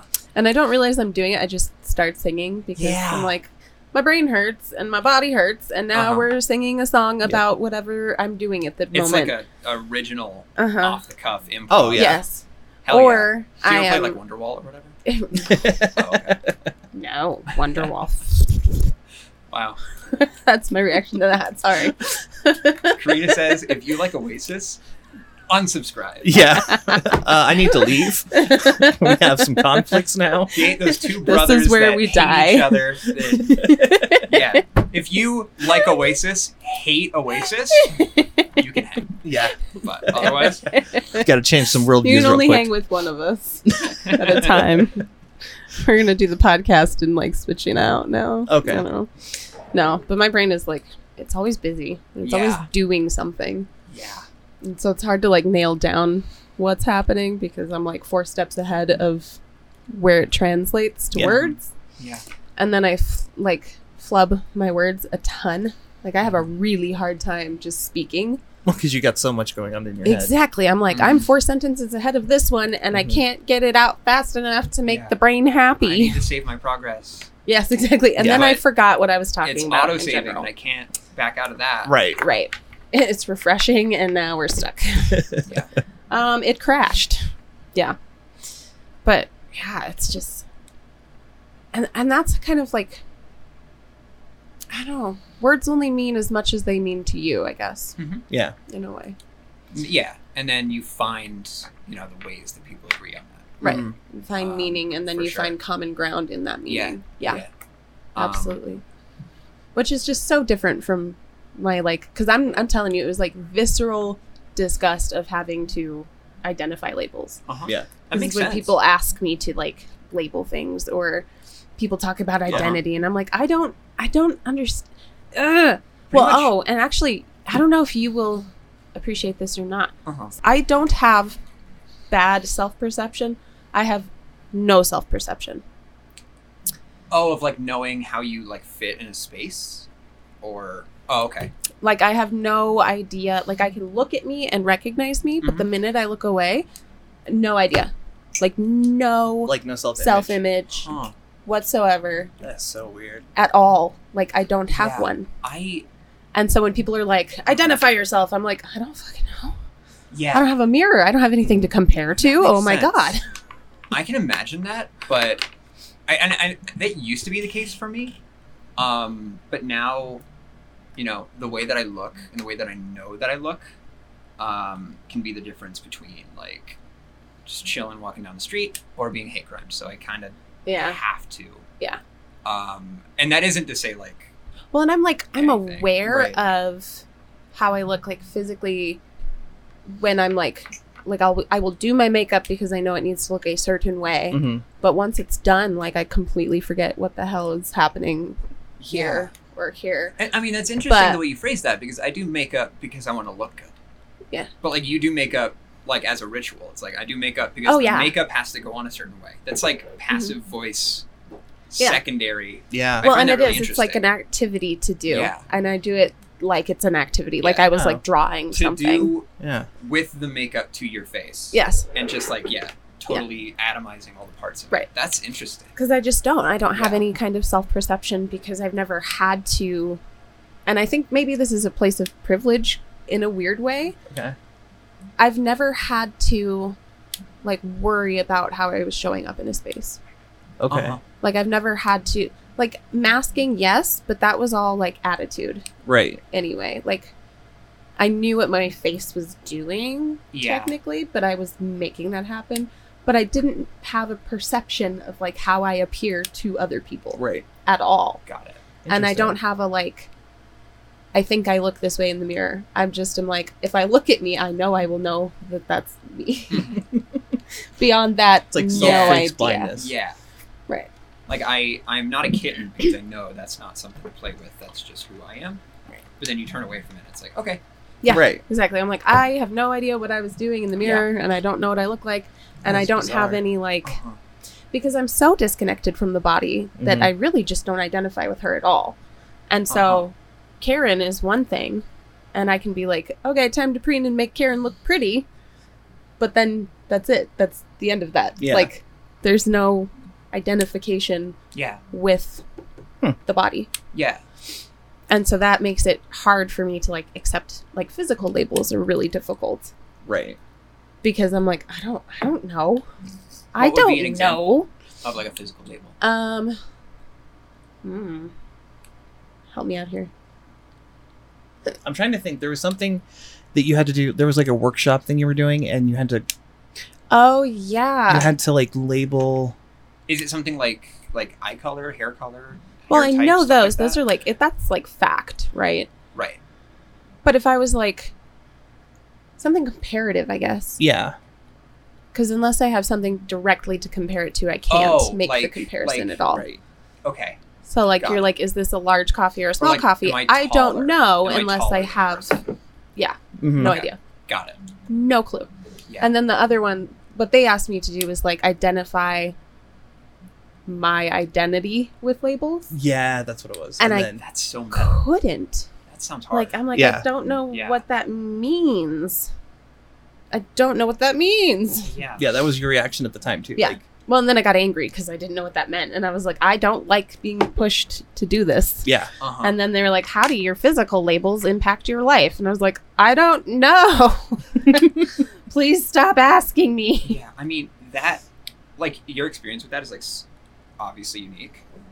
I will say every like bi pan person in my life has had like the exact same experience with like a Really? to labels beforehand. Yeah, Interesting. yeah, and it would like make sense because like you know being bi, you know to like somebody who has no idea what the fuck they're talking about like Yeah. that in a sense is being in between two labels because it's like Yeah. oh just be straight or be gay. Right. Mhm. um and yeah so i mean like even fitting it into that like monogamous like Yeah. comp het or compulsory heterosexuality. Because even even for me, I don't think it's about gender necessarily. Right. I think it's about like as your your attraction to people. yeah. Yeah. I think it's more about like ah, I don't know how to put this. I don't know. So like they're the Sorry, I'm struggling. Let's move on from that one because I can't find Are- the word I'm looking for. Are you like so demi demisexual is like if you have um, emotional intimacy with somebody, right. then you're capable of finding them attractive, regardless of gender. So like you wouldn't be able to look at you know like a cultural sex icon and go like oh they're sexy. Oh, but, like, no, if you no. thought about them a lot, I I'm like or if you were like friends, women are friggin' hot. uh-huh. Love Well, women. that's just a fact. Super gorgeous. yeah, Could just stare at women. being a women good old misandrist. all day long, forever. But I think it's more about like this the uh, relational roles. Okay. So in men, I'm looking for something different from what I'm looking for in women Right. because I feel like I fall in like this middle spectrum Mhm. of like, well, duh, I'm bi, hi. but I fall in this like middle spectrum of like, I don't know, roles within relationships, right? Yeah. So, uh, in men, I'm looking for someone who is more masculine and can do like I don't know, I don't know how to explain it. And then in women, it's either like super butch, but only sometimes and in a different way, and then like super soft Uh-huh. and yeah. Mm-hmm. So I'm looking for like two different things on each end. Got it. right. So So it's hard to explain. You're, you're like know. attracted to like certain types or archetypes. Yeah. Yeah, that's probably Or- the best way to or- put it. Yeah. or types. Of, yeah. I Right. Just keep saying types. What if I just said that? For the rest of Which is interesting because, like, in my romantic relationship, I am like, I take more lead. Okay. So I've never worried Yeah. about gender roles, Uh-huh. but it's more about, like, I don't know, like sub dom almost, but not quite. yeah, I mean, I was gonna say like that's Like, I'm looking for a more dominant man uh-huh. And a softer woman. But if you present me, there's there's a TikTok that holy shit I sent to Summer. wow, Summer can attest that woman does things to me, and I was like, okay, yeah, Wait, wait. Have I seen this one? maybe, I think I think you did show me this probably, because you were like, you need to see this. yeah, 'cause she's Yeah. yeah, but yeah, no, I'm just it's they're different things because Yeah, I've always yeah. fallen middle of the line. Like Mhm. I'm not the softest, and I'm also Mhm. not the most masked. So Yeah. I didn't really fit Yeah. anywhere particular. And so I was always looking for something almost comparative to myself, Okay. I guess is the way makes to put that. Yeah. Yeah. So yeah, I mean, you know, straight people have preferences. hmm Fucking somehow, I don't know how some straight women end up with those guys, but sorry. Low standards. Anyway, um, but yeah, theoretically, Right. everybody has their type, right? Um, that's like totally normal. Like I, I think that you know, part of the aversion to labels because I experienced it too. hmm Um, I was really averse to calling myself a lesbian because I was still stuck on like, if I put on makeup, does that like make me Oh, like yeah, yeah. whatever? I'm not Oh, gonna yeah. finish that thought because that can be super triggering. But Right. like, you know, once I authenticated myself, like Mhm, as a mhm. girl, as gender fuck, You are without whatever. any of Yeah. the right. So I don't. Yeah. I'm not bringing anything in. I'm not you know faking anything. Mhm. Not putting on a costume to invade a space. Right, right. Um, once I realized that, then I was like, okay, cool.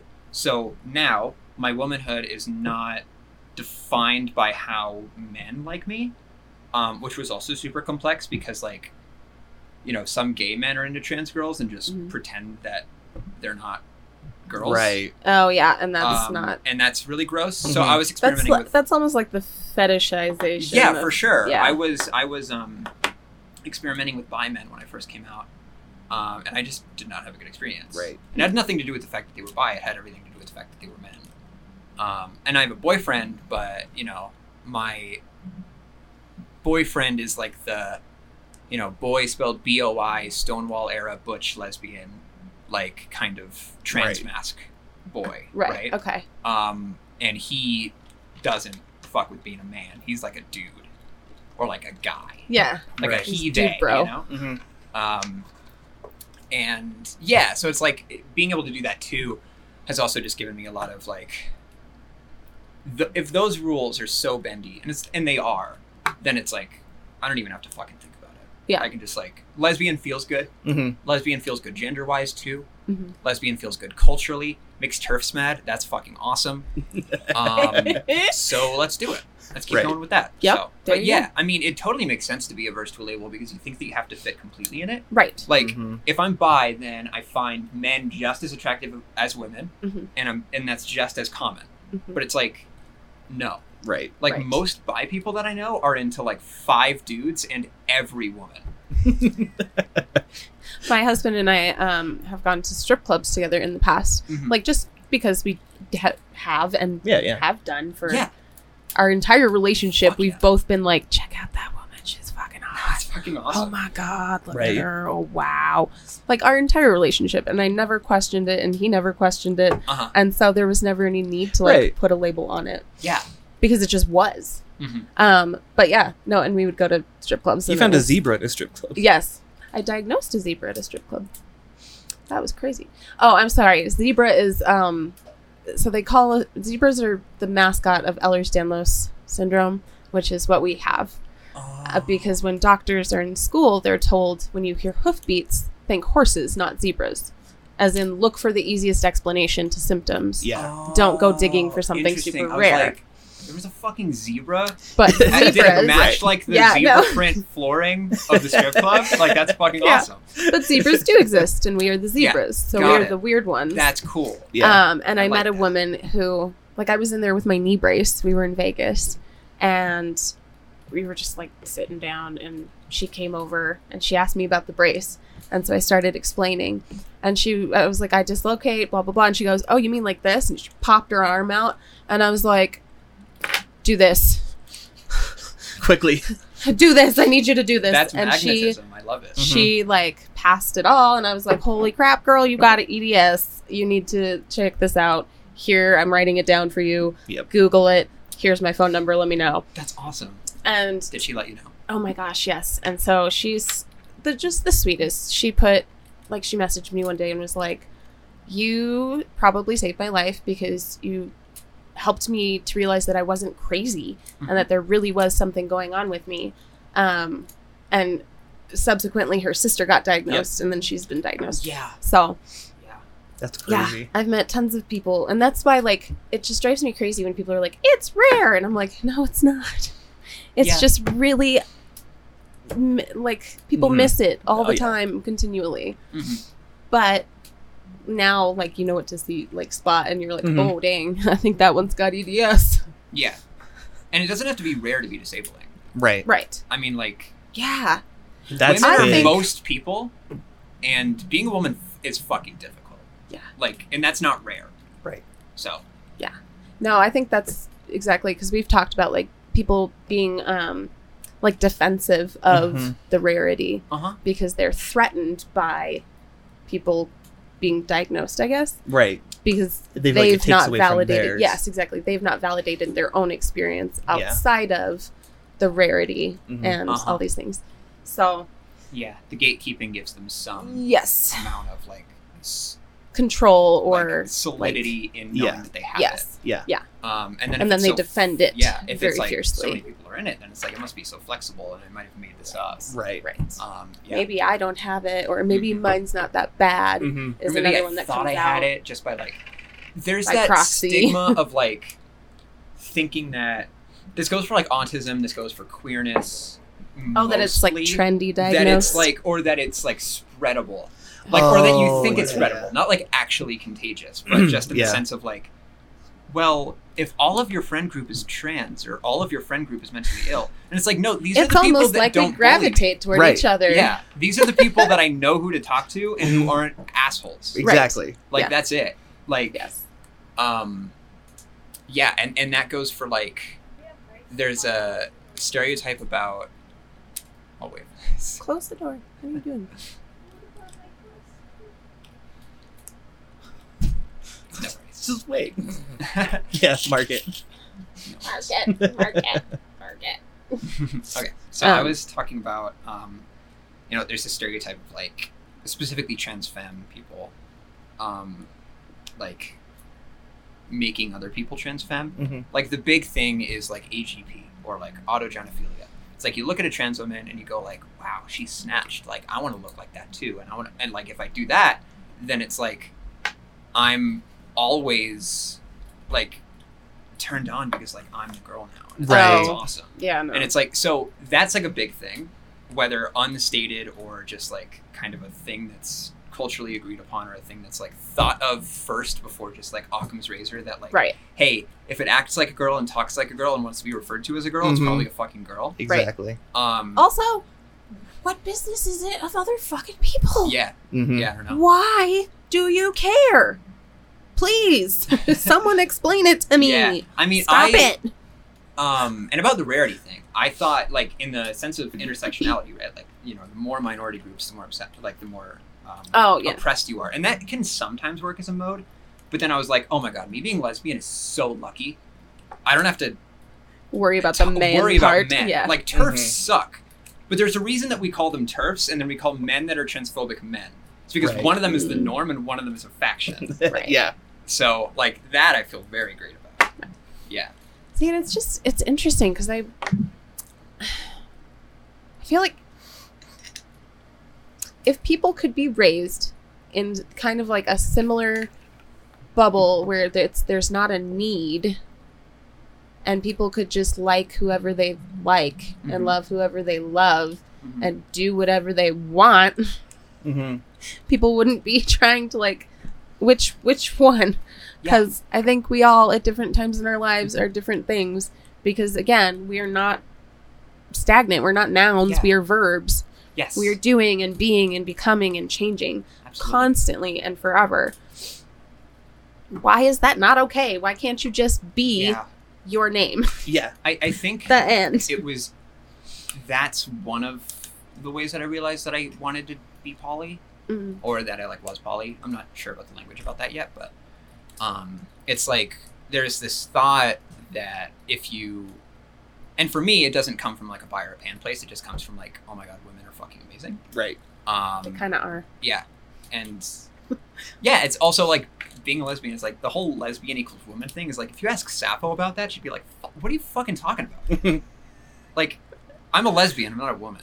right. Um, but anyway, so if I, I just didn't want to be like I'm missing out Right. other types of women right or whatever. To, to speak to your point, right? It's like those preferences are like totally valid. They're not talked about in queer terms a lot of the time, just Yeah. because it's either like a top bottom like rigid sex role, like a thing to perform, right or it's like a gender, Yeah. which is like, you know, if you're not like LGB only, then it's like you realize that it's flexible yeah and arbitrary and in the eye of the beholder or whatever. right right Um, so that was one of the the things that inspired me, um, and kind of made me more solid in being a lesbian. Is is just knowing that like, oh yeah, so I don't have to settle, right? Mm-hmm. Like Yeah. my partner's fucking amazing, and the more people I date, the more I realize how amazing my fucking partner is. Um, and and it's not that I'm like comparing them poorly, it's but it's just like holy shit, like they're fucking awesome. Right. Um, just like all these other people are awesome. And it's like I've spent the most time with this one. That's really cool. It's like this is like, um, I've gotten further on the skill tree in this one. Like, really Right. cool. Um, I, sorry for all the gamer. No, that's saying hilarious. I actually really like, that. Oh my gosh, It's okay, fabulous. So we'll do it. Um, I've leveled up my marriage. but yeah, so I, I also think that because I, I used to identify as bi pan and that like the monogamous pressure and the compulsory heterosexual pre- pressure is like you're either you know if you choose to be out and bi then you're seen as sexually deviant or like unfaithful or Right. hypersexual Or or it's the trend Or and a you're trend just whatever, experimenting yeah. for attention. um, hmm or like you're actually this um, just you go all just the don't way. know it yet. Yeah. yeah. yeah or it's like you never found a good man it's like I haven't you're right about that You're only dating women because you can't get a good man. it's like Like all I, the things yeah you've heard. Well, yeah. I haven't seen one that is kind of interested in me, so. Um, I had to make one. yeah, I mean, it did. I'm, Oh. I'm very pro man, but the structures put in place, you know, make it very hard for men to be You know. Humans. Yeah. Yes. Mm-hmm. Yeah, and Well, and I sympathize with that, but it's also hard to Yeah. sympathize with that when that's the group that's also fucking with you the most. Right. Right. Can you imagine how humans would thrive if we were not beholden to labels? Yeah. If we didn't have to be a thing and we could Mhm. just do. hmm Oh my god. If you cried and somebody went like, "Oh, that sucks," like I'm here for you, and not asked like Right. what was wrong. Right. Yeah. Yeah, just like, "Oh, can I fix it? Right. Can we go back to doing our jobs here?" Right. Um, This is the one thing yeah. I know how to do.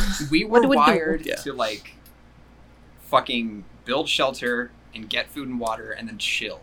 Mm-hmm. the rest of and make lots of babies. I'm not like a keto once in a while, or and primitivist then- person, but it's literally like we work longer hours than a medieval peasant does. Mhm. I threaten to run away into the woods and disappear for all time at least once a week. I was gonna say it happens a lot. Yeah. Yeah. Where I'm like, I'm I'm leaving. I'm gonna go be a tree people. And that's the By now. normal urge. Mhm. I think it's very like We are living counterintuitively. yeah. I don't think and it's, against it's our own standard nature. or should be to be like, Yeah. oh yeah, I want to wear a suit.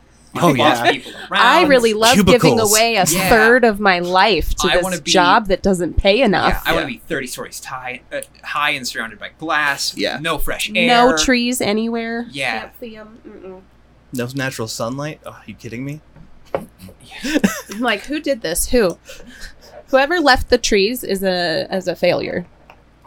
Whoever convinced everyone else to get out of That's the true. Yeah. No. Get back There was up that here one and really- stop it. Really convincing like tactic, and that's what got us. Those Like are we the made rattlesnake tools and then it went- that I was Yeah, to Yeah. There you go. Um, it comes full circle. You're like, please stop with the snakes. Yeah, like okay. I quite like looking at ground and there's no rattlesnake.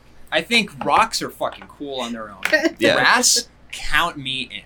You don't have to fill every, Every- acre just because the line goes up doesn't mean it's good. we made a graph. we need Okay. this many rattlesnakes. Wow, I see. Wow, that's the highest the line has ever been on the amount of rattlesnakes produced. People like need to be fed and housed though. Can you do that for them? you can eat the rattlesnakes. Can we? You can try. Can if a rattlesnake rattlesnake. eats you, you'll be inside it. So be warm. It'll be warm. There you Yeah, there you go. go. No, I just liked the Don't- ground. I don't like this whole like human existence that we've made that is Yeah. totally against everything we know yeah, and are. And it's frustrating to like see the science start to like back up all the things that we intuitively know. To Mhm. know that you're, you're right, like, you know. and then at the end of the day, just be like, It doesn't matter. but I, But Here we are. But yeah. the rest of the world doesn't is Mhm. operating under the assumption that I'm not right. right. So I just have to go through with it. Yeah. And I have to be called paranoid, and I have to be whatever. Mhm. we talk a lot about how like living with chronic illness has so even though there's a separation with the body there's this like hyper connectedness Yeah.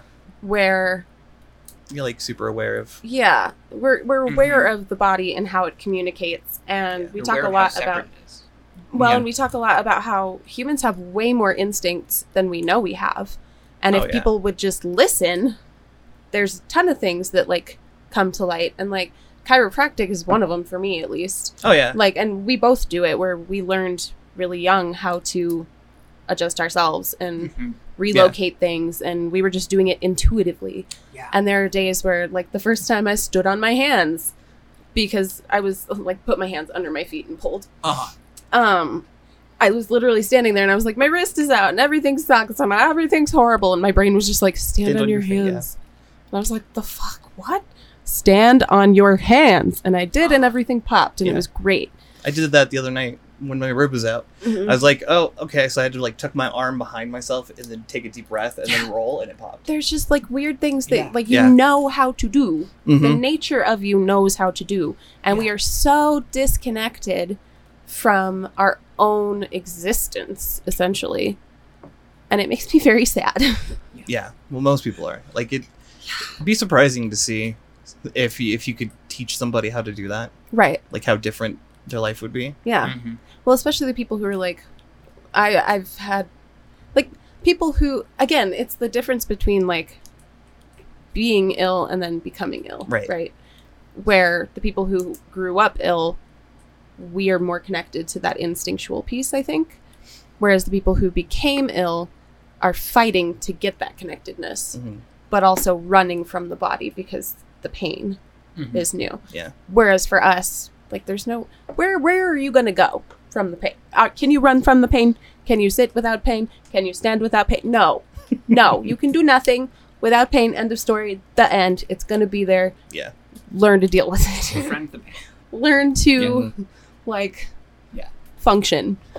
Right. The Like pain will sometimes throw a backhanded compliment in there in the form of relief Yes. yeah. from when you don't feel it for a Yeah. second. Well, it's so bizarre. Like there, yeah, you don't realize how much pain you're in until it stops, and then you're like, "Whoa, I had that moment the other day. Yeah. What was it? I was oh the GERD. Like I, I hadn't taken omeprazole for two weeks. Oh no! And oh it my gotten God, really dude, I bad. have omeprazole. I, I didn't know. I didn't even know it was out until I had like one really bad night where I was keeping me up, and I took oh. I took some omeprazole and some tums, and then I was like, my God, I was in a lot of pain. That Oh, really yeah. hurt. yeah.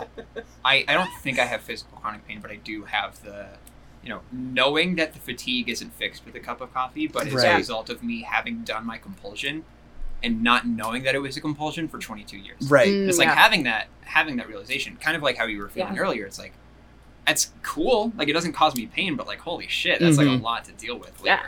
Yeah. yeah. I'm gonna be mulling. I'm like, again, I'm gonna take it. and I'm gonna turn it over in my Uh-huh. hands, in my brain, and I'm gonna look at it and play with it.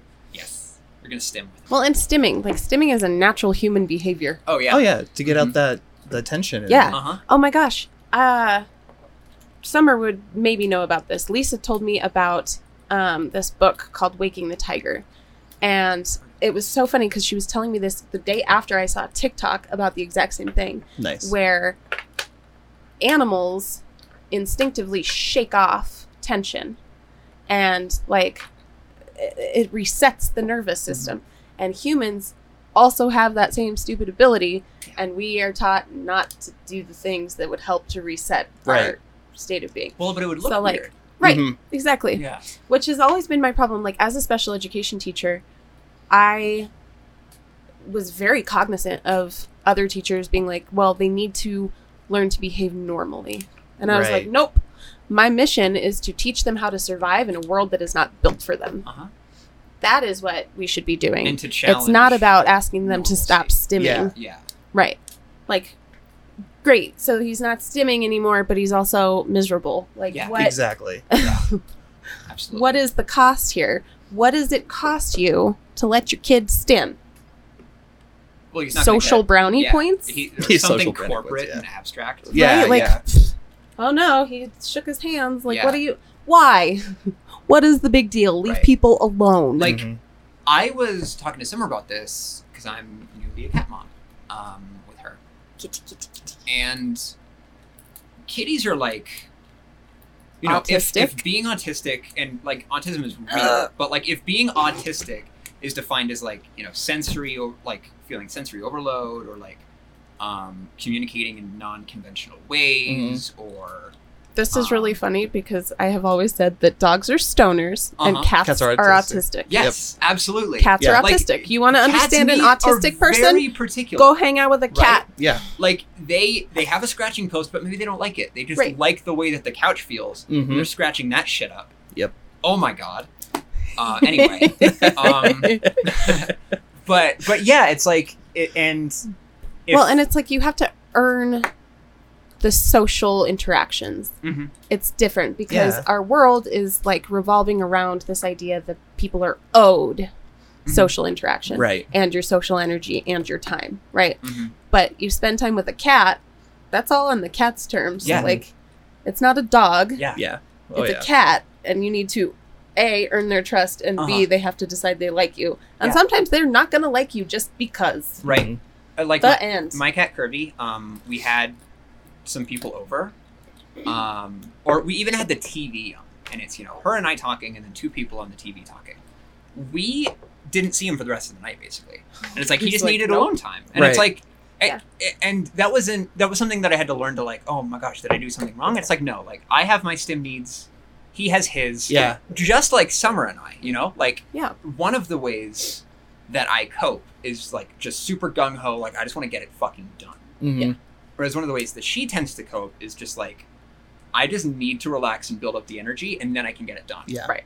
And it's like those two things equally valid, maybe the same results if you had a control group, but it's like contradictory. Right. and that's okay. That's nobody's fault. Nobody chose that Right. knowing what the other person would be. It's just like you know we're individuals, Mhm. and it the it's it's tragic that society views those as like personal Handicaps, yeah. failings or handicaps or Yeah. something that needs to be changed in order to appeal to Or most fixed. people. You Right. need to be fixed. Get along with people Yeah. who who don't get along with you Mm-hmm. Mhm. um where it's like we're all like fucking different like i, I like Yeah. the idea of because i think that people do have a right to like have friends but not in the sense that like an incel has a right to pussy and are just Right. really shitty Yeah. Yeah. to people it's like it would do you a lot of good but the rite of passage is actually treating people in a desirable Right. way Mhm. Well, and, and, that's generally, great if you were to leave children alone with Uh-huh. one another, they will sort out yes they will those socially unacceptable behaviors the because they will not be tolerated Right. within the group. yeah. the way that somebody stims isn't the problem. It's Right. it's just like needs not being met, Mhm. right? And it's like once those are all met, then it's like great. Yeah. It's or like it's it's it's a way to regulate. yeah, Like some people uh, take deep breaths, and other people are going to like everybody's different. And mm, I'm throwing things. Um, yeah, I'm trying to think like how I regulate. Uh-huh. Like, did you know the the arm straight up Yeah, was a. is a regulatory thing? oh, And I, I do- I do that one a lot. Yeah, I- so I if drape I'm it over my overwhelmed. I Yeah. drape it over Yeah. myself. I do that too. Uh-huh. and I'll all do it even if I'm like out. It's about, funny like- because when, that's a when Lily regulatory was thing. talking, um, both reactions are my bipolar moods. Uh-huh. So sometimes I need to get shit done, uh-huh. like right away, and other times I need absolutely nothing. I need to I need to build up to it. Yes. So it's Yeah. really funny. and I'm embarrassed. I'm embarrassed when the other one is brought up. It's like Right. Jekyll and Hyde. You cannot. Right now, I'm Jekyll. No way for you to fucking know, but I'm Jekyll, and you cannot bring up Hyde, Right. or I will never be okay with it. Like the Mm. stakes are so high. I'm not sure if you relate to that. Yeah. No, yeah, I get it, that. It feels like like it has to be that one thing all the time until it isn't, and then Yeah. it has to be that thing mm-hmm. For the whole time. It's like like how do I build my character around how I solve problems? Exactly. Because, like, Yeah. yeah, That's fascinating. Because my husband and I are like, so if you look at like an ADHD checklist, uh huh. all the ones I check no to, he's checking yes to, and all the ones he's checking yes to, I'm checking no to. Interesting. Yeah. So we're on like two opposite ends of the spectrum.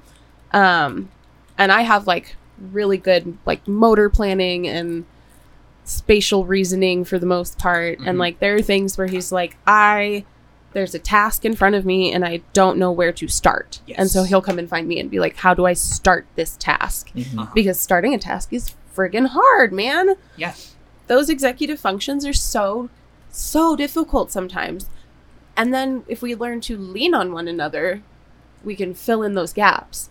And Mhm. I know like Summer and I at work do it all the time Mhm. where we're like, I need something from somebody, but like we know who has Yeah. The like the ability or the like Yeah. skills that we are lacking and we'll go find that person. Mm-hmm. Yeah. And like You once sh- you take ego out of it, Mhm. it can work. You Mhm. you can you can just do all that shit for the betterment of your community, for your friend Right. group, for your your relationship, be it monogamous or polygamous or Yeah. uh, polyamorous. Yeah. Sorry, no Mormons here. um, sorry. Anyway, um, but like you would be able to do that scot free if if there wasn't a chance of like making the other person embarrassed or yourself Right. being embarrassed by difference. Yeah. Mhm. Um, it would be so well, and that's exactly it. It's like it. ego. Ego is Yeah. the factor. How would it look if and I how did? we are socialized Yeah. with ego is such a problem Uh-huh. because people don't know how to ask for help. They don't know how to admit their own failings. They don't even know how to identify their own failings. Because people are not taught to be introspective. Right. Mhm. And if we could teach people to like approach that metacognition piece in a non-judgmental way, we might be able to get somewhere as a society, you know. Yeah. Hmm. Yeah. But everything is a judgment Uh-huh. because that's how our society is built Mhm. and structured. That doesn't make it the right way though. Yeah. And that's what makes me crazy. Is I'm like just cuz that's the way it is and has been, Mhm. Uh-huh. like we are we are a blip on the radar of time Uh-huh. and you you're telling me we can't change it. Right. That's baloney. Uh-huh. just because it is doesn't mean it's the right way. Right. Or or conflating like law with morality. Yeah. Yeah. Or um, Someone asked a really uh, weird question. It was the morality of doctor shopping, right? Yeah. Yeah, The implications of the morality of doctor shopping. which I found interesting because I was like, I don't know that there's a moral angle No. to seeking out appropriate care. I get The- that there's like a judgment they on were it. feeling it though. Yeah, They were feeling Yeah. that they were in the moral, morally wrong for. for doctor For doctor yeah. shopping. Yeah, that makes sense. So, Ooh. one of the things that I learned is that like so many um, things that you know like f- from mental illness you inherit as being like illogical Mhm. um, are like slippery slope fallacies. Yeah. and like the slippery slope fallacy just is a fallacy point blank. Like there's no good slippery slope argument. Yes. It's it's a total it's paranoia Yeah. and it's valid like that sucks as a feeling but it isn't reality um you know like the that's what happened with gay marriage um it's what happened with Makes me think of Trevor now. Moore Oh, because yeah. the gays got married. yeah Trevor Moore. yes Yes, love it. Yeah, no, absolutely. And this, it like, sorry, I had to write it down so I didn't forget. Mhm. So, have you ever looked at the unhelpful thinking styles? a while ago It's a really, really good, um, like tool for like identifying, and it, it fits really well with what I'm doing in therapy, which is like identifying stuck points, right? uh-huh. Yeah. So those things that we fall back on and tell ourselves, or Yeah. judgments about ourselves. Mhm. Um, let's see if I can find it. Should be pretty quick because I pull it up a lot. yeah i'm curious i it's always really refreshing There we to go. be like oh my god this is written on a piece of paper Right? um Well, and there's just like we said outside, like there are certain things where you can hear the information a hundred times. Yeah, right. Me, me or hip. no, my uh, very low, low spine just popped. Oh, good thing or bad thing? Both. oh. You want me to pop you later? No. Yeah, Yeah, maybe. Meh. Ow! I nodded and my skull popped. See. Great. Weather. The weather's probably. I was about to say. The pressure is changing. Um, Um, what was I saying? Oh yeah, so like what I'm doing in therapy, Oh, and yeah. then how it, like you, people can say something to you a hundred times, but until it's put the correct, like like the way that fits in your brain, Mhm. you're like, I don't get it, I don't get it, I don't get it. Holy shit, I get it. Or Yeah. not even that you don't get it. You think you get it. You just don't absorb it the Yeah. same way. Uh-huh. It's It- like finding a puzzle piece and rotating it till it clicks. Mhm. mhm. oh i most certainly magnify and minimize That's me catastrophize too. yeah it's Yep. it's and, My and I, husband's a big catastrophizer. He's Uh-huh. big for that one. I i also very much used to i'm better at it now but disqualifying the positive yeah, um that's you. and that stemmed a lot from being really defensive about my marginalization Right. in certain ways Yeah. whereas well, like and also being gifted, talented. yeah absolutely That plays a huge, huge role. oh, like I'm I will s- say it again, two E kids are the like they are at the most risk, I think, of slipping yeah, through the so cracks burnt out and not being, um, like not having their needs met Yeah. ever. So you have all these kids who are like, oh, they're gifted, they're fine, and you're like, um, usually if they're super gifted one way, there's a deficiency another way, Mhm. and then that leads to dysregulation. Right. Mhm. and then we wonder why we have all these like they're they're super smart but behaviorally and you're like mm, Yeah. it's because this is, world is not built for yeah them it's it's not i i even take issue with the term gifted like it's flattering for the Right. first few Right. but then but it's then it's, it's like a like bar that you have to bu- keep yeah, jumping I have, over like- and over and I'm over okay again in certain ways and then it's like extra hard difficulty Yeah. in Mhm. other ways well because it's like if you were told to keep jumping the same bar but you're getting more and more tired as time goes on Right. and then the Mhm. one time you miss it the gifted part goes out the window hmm Oh, absolutely! like you lose your status if And you don't keep jumping that bar it's not even a status thing as to me as much as it is like the way that people treat you yes Yeah. yeah. and it's like in some or ways people's expectations in of some you. ways i would have loved to lose that because then i would be understood for showing clear signs of disability as a kid Mhm. and not Yeah. just being like eccentric because i'm gifted right um but then i have to deal with disappointment and it's already been ingrained from that like being raised as gifted Yeah. that that's like a no-go hmm um it's it's a pressure that like sticks with you even when the label doesn't Yeah. and it's like Yeah. okay well then i might as well keep the label Right.